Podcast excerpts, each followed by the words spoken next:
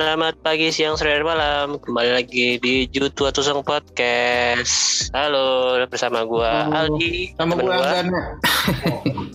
Bahasa apa kita nih? Kayaknya lebih asik ngobrol ngobrolin bola deh, di. Iya sih, banyak hal yang bisa diomongin kalau bola nih soalnya. Kita juga Iya. agak lumayan ngerti kan. Iya, iya.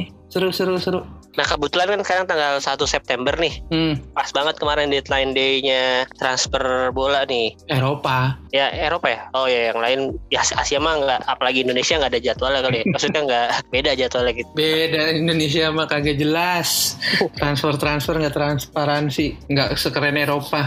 Nggak tahu sih. Kurang digorengnya tau nggak lo? Indonesia Iya, tuh kalau urusan transfer-transfer pemain. Kebanyakan juga kontrak biasanya Indonesia mah jarang ada transfer pemain. Nggak jarang Iya. dibeli mainnya gitu. Konsepnya masih konsep-konsep kontrak satu tahun, kontrak satu tahun. Cuma ada beberapa tim mulai ya profesional kayak Bali United, dia udah nerapin kontrak-kontrak yang panjang ke pemainnya Persib juga dulu yang pas zamannya juara juga mereka kan hasil dari kontrak yang jangka panjang juga. Oke, jadi apa yang mau kita omongin? Deadline day kemarin Arsenal beli siapa, Dut? Kayaknya ada ini main baru tuh yang dari Liga Italia. Deadline day kemarin Arsenal update-nya kita beli Tomayisu. Eh siapa namanya? Tomiyasu. Tomiyasu dari Bologna. Harganya itu 17 juta pound sterling.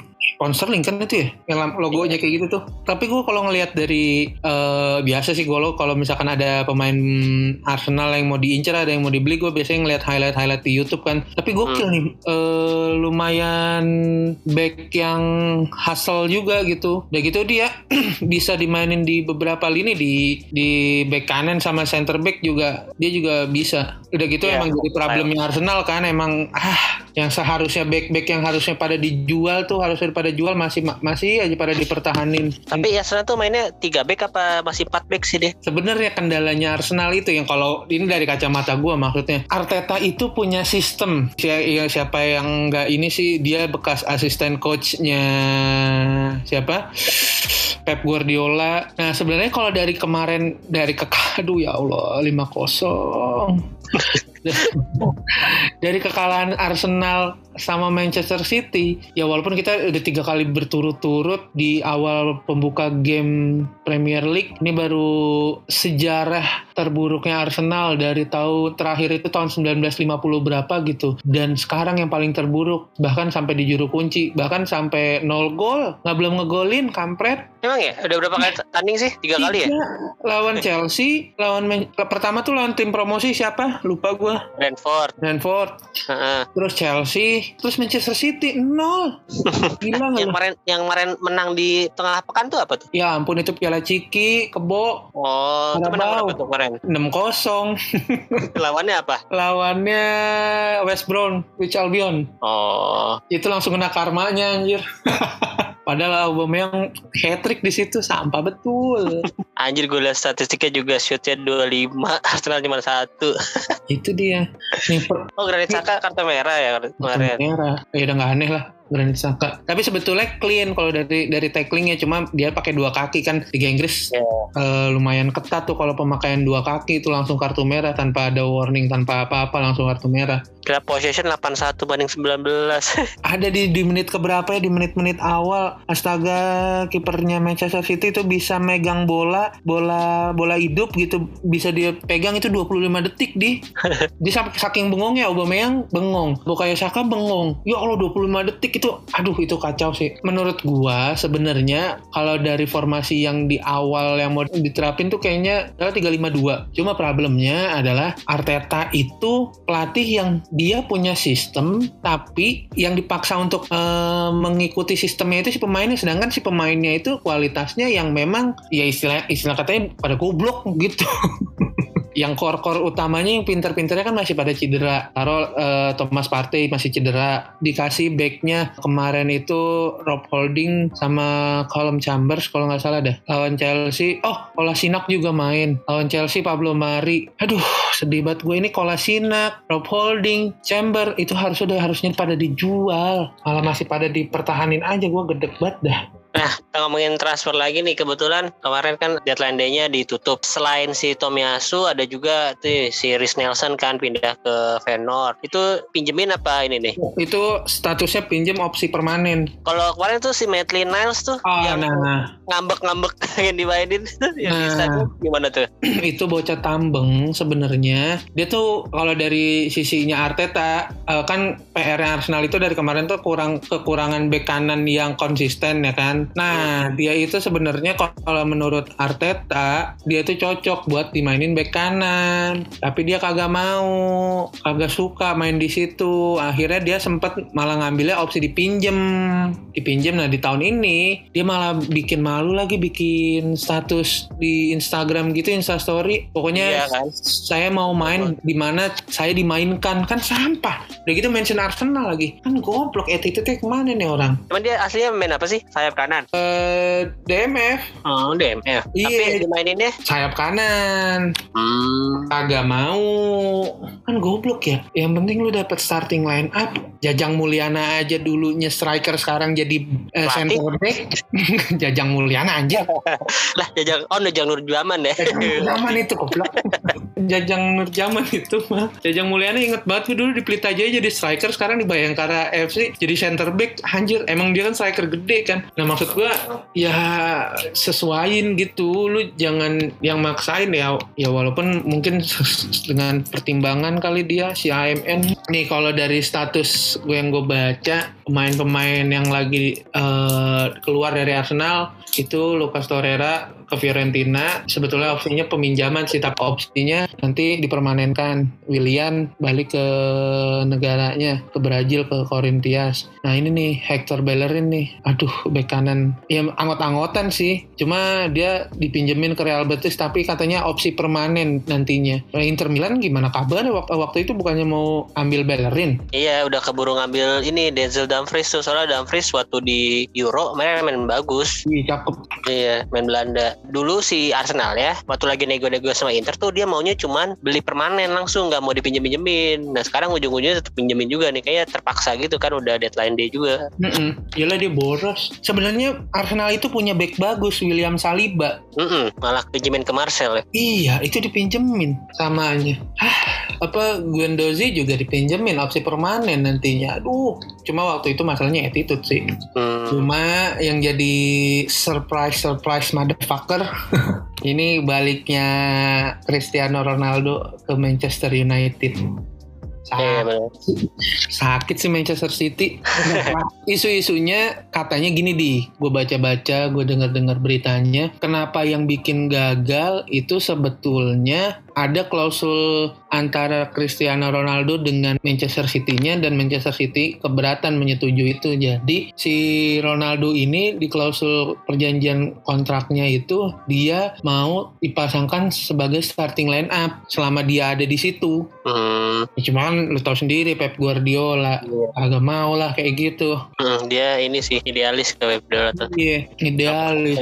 Nah, di, akhirnya nggak setuju. Cuma eh, kagak tahu apa masalahnya sampai bisa tiba-tiba ditikung sama MU di menit-menit akhir. Bangsat, bangsat. Kayaknya si Sir Alex Ferguson ada ini nih WA atau gimana kali ya, Mem- Iya, yang mempengaruhi ke si Ronaldo-nya nih. Iya lagi Patrick Evra juga sama kan dia nge-share chat-chatannya sama Ronaldo kan. Tapi di atasnya lucu lu lu nggak nggak sih lihat capturannya Patrick Evra di atasnya? Sebenarnya gue belum justru belum lihat nih. Lu lihat lu cari. Itu Patrick Evra di atasnya itu Patrick Evra atau si Ronaldo-nya gue lupa coba deh lu lihat dulu deh. Jadi di atasnya itu lucu banget. Gue herannya sekelas gue ya nggak tahu sih mereka juga manusia ya. Eh Ronaldo tuh kayak minta kontaknya siapa gitu ke Evra terus Evra habis ng- ngirim kontak WhatsApp. Kok lucu banget kayak Evra, lu punya lu punya kontaknya si ini nggak? Kontak WA-nya si ini gue kasih gitu. Gue gue kata gue gue kok mikirnya iya ya se- sekelas pemain bola dunia aja dia minta minta kontak-kontak WhatsApp ya.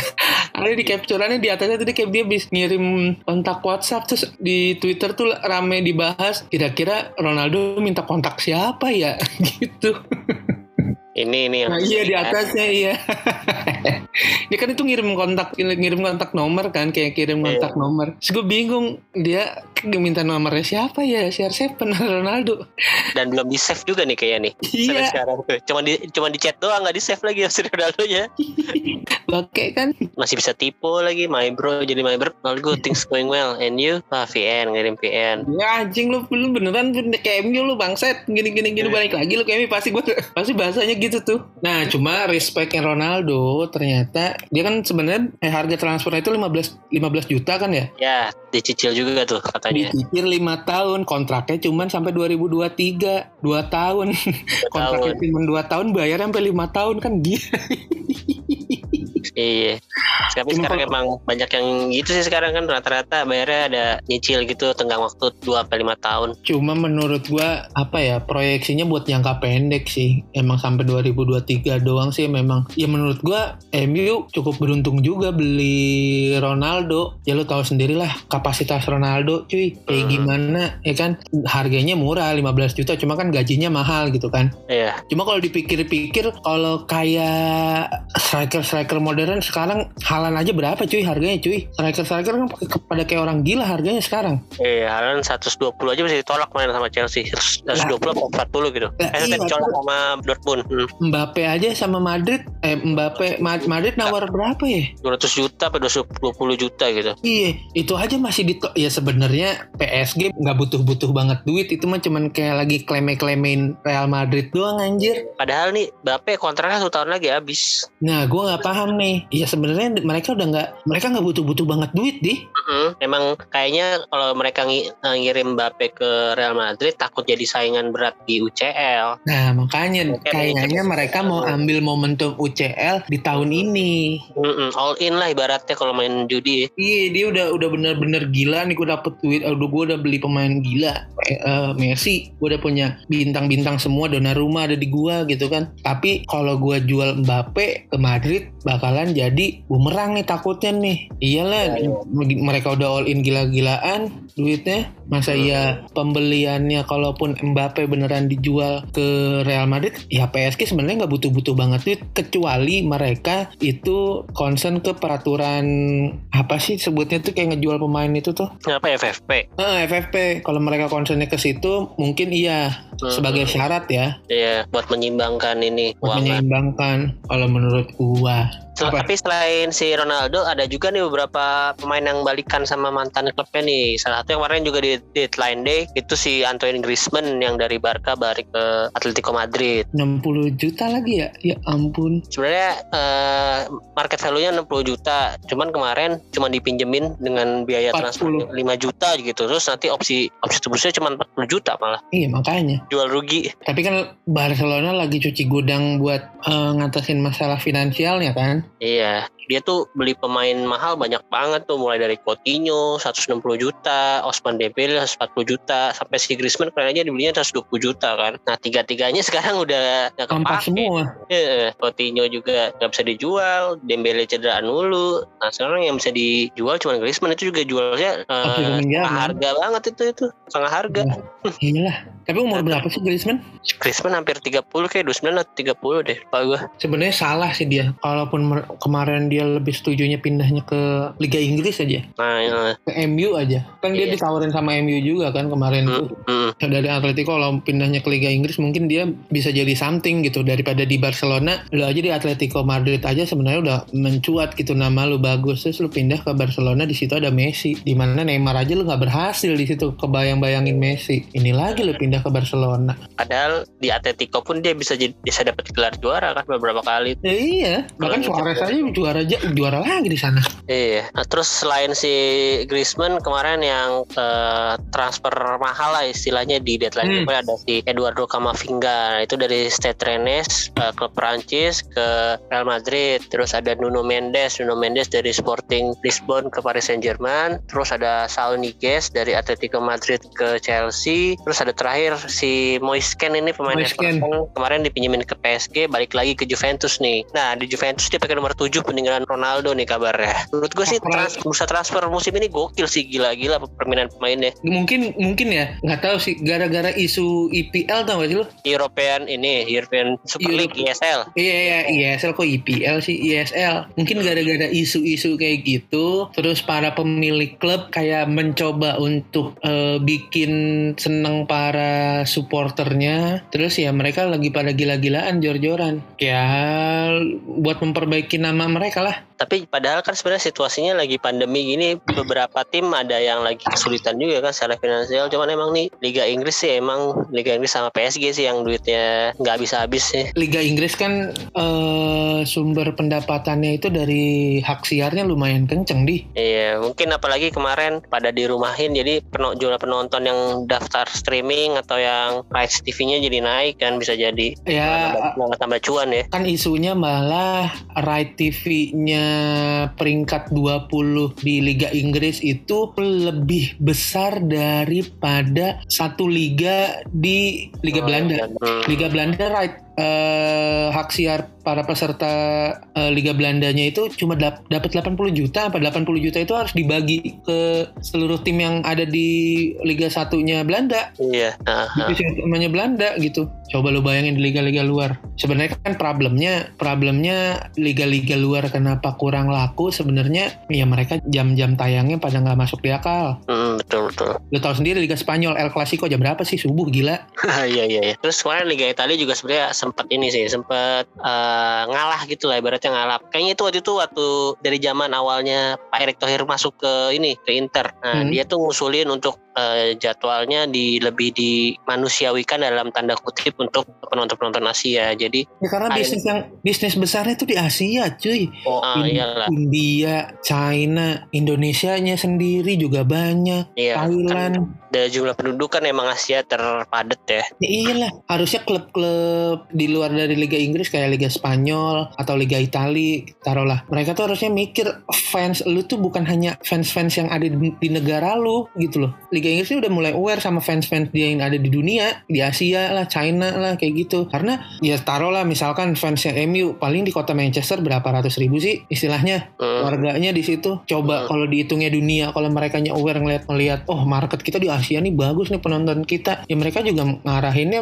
liganya juga mainnya siang-siang biar di Asianya dap dapat jam 7 jam 7 malam jam setengah 7 kemarin eh, eh, City Arsenal hmm. ya bagus sih dari situ mah bisnisnya karena kalau di Inggris beda jamnya berapa ini sih lu tau gak? berapa ya PTW gue bukan orang sono kalau di Italia sih 5 sampai 6 jam kadang-kadang 5 kadang-kadang 6 karena ya eh, ada pergeseran waktu juga kan nah terus kalau misalnya kalau musim lalu sih ada yang uh, ada salah satu pertandingan yang tayang di jam kalau Indonesia nya tuh jam 6 sore atau jam setengah 7 gitu. Nah di sana tuh siang lagi siang-siang triknya banget tuh jam 12 lebih. Sekitar beda 6 jam di? Iya 6 jam kan rata-rata Eropa. Sama Indonesia oh. Sama Inggris. Iya jadi pas kalau misalnya di sana eh, di kitanya main jam 6 jam 7 di sana lagi panas triknya banget tuh jam 12. Nah cuma kalau problemnya di Liga Spanyol kemarin juga gue sempat dapat informasi dari coach Justin coach andalan gue problemnya di Liga Spanyol itu ternyata gue baru tahu di Spanyol itu ada tradisi untuk tidur siang. Hmm, gitu di negara. ya?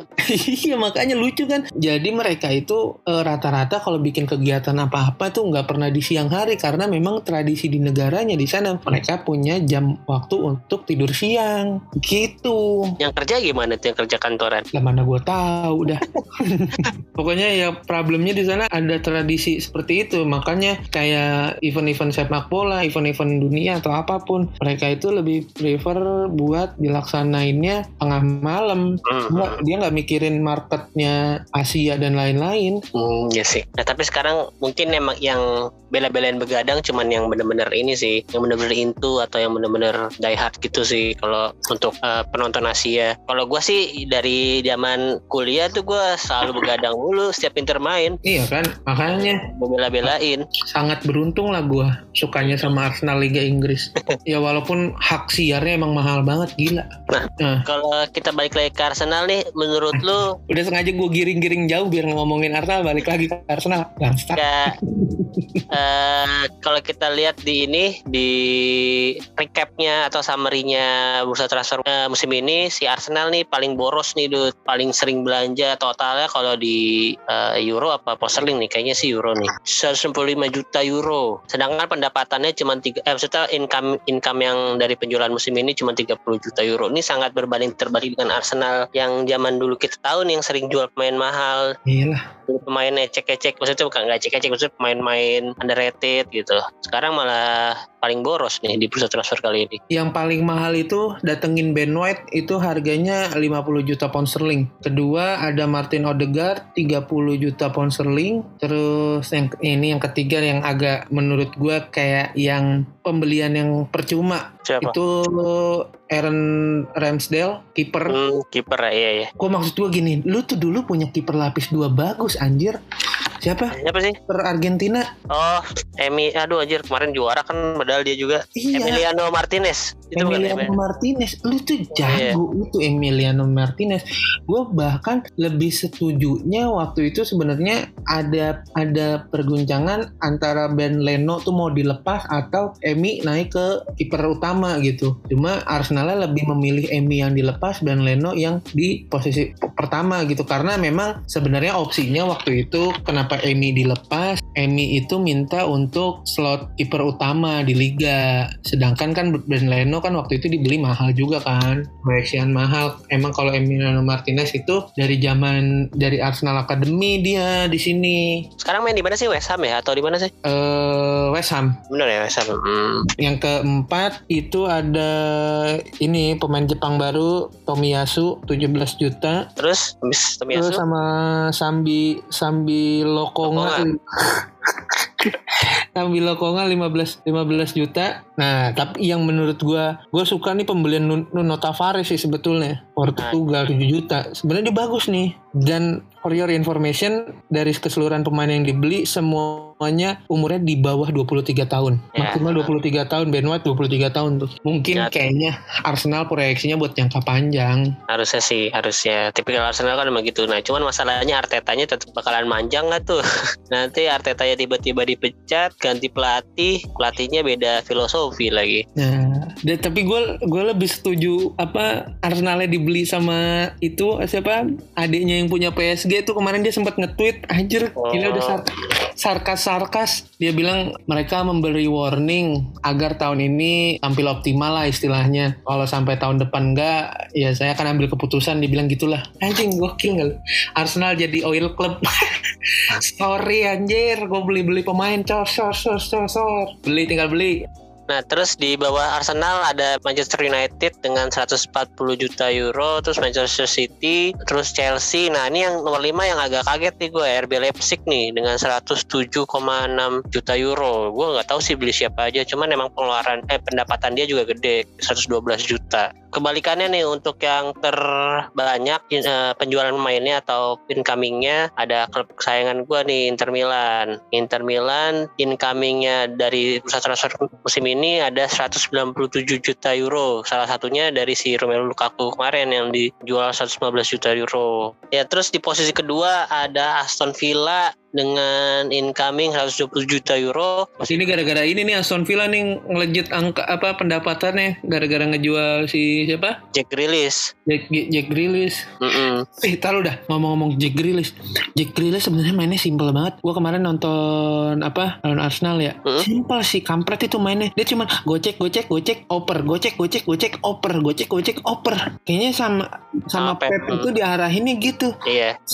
Simpel deh sih anjing simpel banget. Gocek gocek asis, gocek gol. Anjir gue bilang, ah, ini orang kok tai juga ya permainannya. Kalian dia golin gak sih? Asis, asis, asis. No assist doang ya. Iya dia, dia ditempatin layaknya nomor 10 menurut gua. Mhm. Dan kayaknya kan si Pep juga nggak suka tuh sama si Sterling yang ribet ya mainnya gocek-gocek dulu tapi nggak ada penyelesaian dia. Nah, Cuman yang agak gue bikin deg-degan untungnya nggak jadi nih. Sebenarnya kan Manchester City itu lagi ngincer siapa? Lagi nyari striker. Sebenarnya kan Manchester, Manchester City sekarang tuh nggak ada striker. Iya, mainnya false nine kemarin pakai Ferran Torres di Iya. Cuma nggak ada nggak ada strikernya tapi eh di bangku cadangan sih menurut gue semuanya layak starting line up sih bangsat. Iya. Cuma yang gue yang gue takutin isunya itu ada pembelian Aubameyang ditukar sama Sterling. Tadi- Tadinya tuh Mau nggak lu Sterling ke Arsenal? ag- agak nggak jelas kocak kocek kocak kocek kocak kocek sama samanya kayak Diving. PP. Ngapain gue beli? Ngapain dibeli? Oh iya mirip deh kayak PP ya. Iya, Winger. lu, udah, lu udah punya penyakit satu kayak PP sama mahal juga lagi PP ngapain lu masuknya lagi Sterling Nah terus setelah Aston Villa ada Chelsea. Nah Chelsea juga gue nggak nyangka nih dia incomingnya gede juga nih 122 juta. Dia juga padahal kan eh, belanjanya juga cukup eh, banyak nih ada si Lukaku, terus Sal Niguez yang dari Atletico bagus juga. Banyak kan belanjanya ya siapa lagi? Gue lupa deh.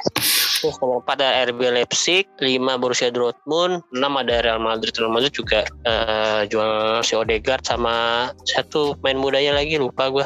Nah, kalau dari menurut lu nih di bursa transfer ini nilai berapa nih untuk Arsenal? Wah anjing nggak tahu ya. Untungnya gini gue mikirnya gini Arsenal ini beli pemainnya eh, beli pemain muda yang minute playnya juga lumayan banyak gitu bukan bukan pemain muda yang statusnya wonderkid suka digoreng-goreng sama media atau nggak sih lu? Heeh. Nah, gue percayanya itu mereka ini mudah-mudahan bisa eh, apa ya bisa klop lah sama sistem yang bakalan diterapin Arteta karena memang minusnya Arteta itu Arteta itu punya sistem tapi pemain dipaksa untuk bisa nurutin sistemnya dia. Tapi sebenarnya kan pelatih yang bagus itu ya dia punya sistem. Tapi lu lihat dulu nih eh, pemain lu nih seperti apa lu tuh harus menyesuaikan strateginya. Nah itu Arteta tuh nggak punya itu gitu. Nah, cuma mudah-mudahan sih bisa menyiasati masalah itulah. Kalau gue sebenarnya no isu di ya standar lah. Menurut gue ratingnya 7 per 10. Cuma problemnya itu pemain sampah-sampah yang di dalam Arsenal yang nggak pada dijual. Itu baru penyakitnya Arsenal. Iya iya iya.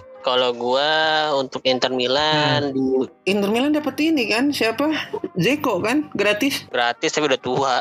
Ya cuma kalau buat apa buat nutupin nutupin Lukaku dengan dengan level Liga Itali, gua rasa sih cukup lah. Menurut gue sih eh, pembelian musim ini efektif sih. Maksudnya eh, gimana ya? Nggak bagus-bagus banget, cuman menggunakan uang sesuai dengan inilah, eh, sesuai dengan porsinya gitu. Kan emang eh, penjualan Inter gede tuh 197 sekian. Hmm. Sedangkan pengeluarannya cuma 36 juta euro nih. Eh, dari pe- dari pemain-pemain yang dibeli, tiga orang free. Salah satunya si Edin Dzeko tadi, terus ada si Calhanoglu yang dibajak dari AC Ya, dari Milan. Milan? Iya. Ya Calhanoglu itu juga bagus sih menurut gua free kicknya bagus. Oh ya terakhir ada si Joaquin Korea kemarin Joaquin Korea baru main debut langsung cetak dua gol lagi. Terus statusnya masih pinjem sih pinjem 5 juta euro nanti opsi tebus di 30 juta euro. Nah jadi kan emang duit pembelian eh duit penjualan yang musim ini kayaknya sih emang nggak bisa dipakai semua nih untuk untuk Inter karena ada utang-utang atau ada biaya operasional yang harus di maksudnya ada- harus ada alokasi untuk biaya operasional juga. Makanya Inter cuma bisa belanja nggak nyampe 50 juta euro. Cuman dari total 7 pemain yang masuk nih sebenarnya sih banyak. Cuman yang yang di gua highlight cuma 7 sih. Itu Siapa aja? menurut gua efe- efektif sih efektif menurut gua. Jadi ada Zino Van Nusden, Zino Van Nusden tuh pemain eh, Inter juga yang balik lagi ke Inter tapi langsung dipinjemin lagi karena memang posisi back Inter untuk saat ini masih bagus-bagus karena ada Bastoni, Skriniar, Bastoni juga gila Iya. itu. Stefan De Vrij. Nah, dia lagi di sekolahin lagi nih. Sekolahinnya sekarang lagi ke Genoa jadi ke tim Serie A juga biar dia bisa adaptasi dengan permainan Serie A. Terus ada Denzel Dumfries yang tadi gue bilang Ya Allah Eh. murah-murah banget red permain eh apa pemain.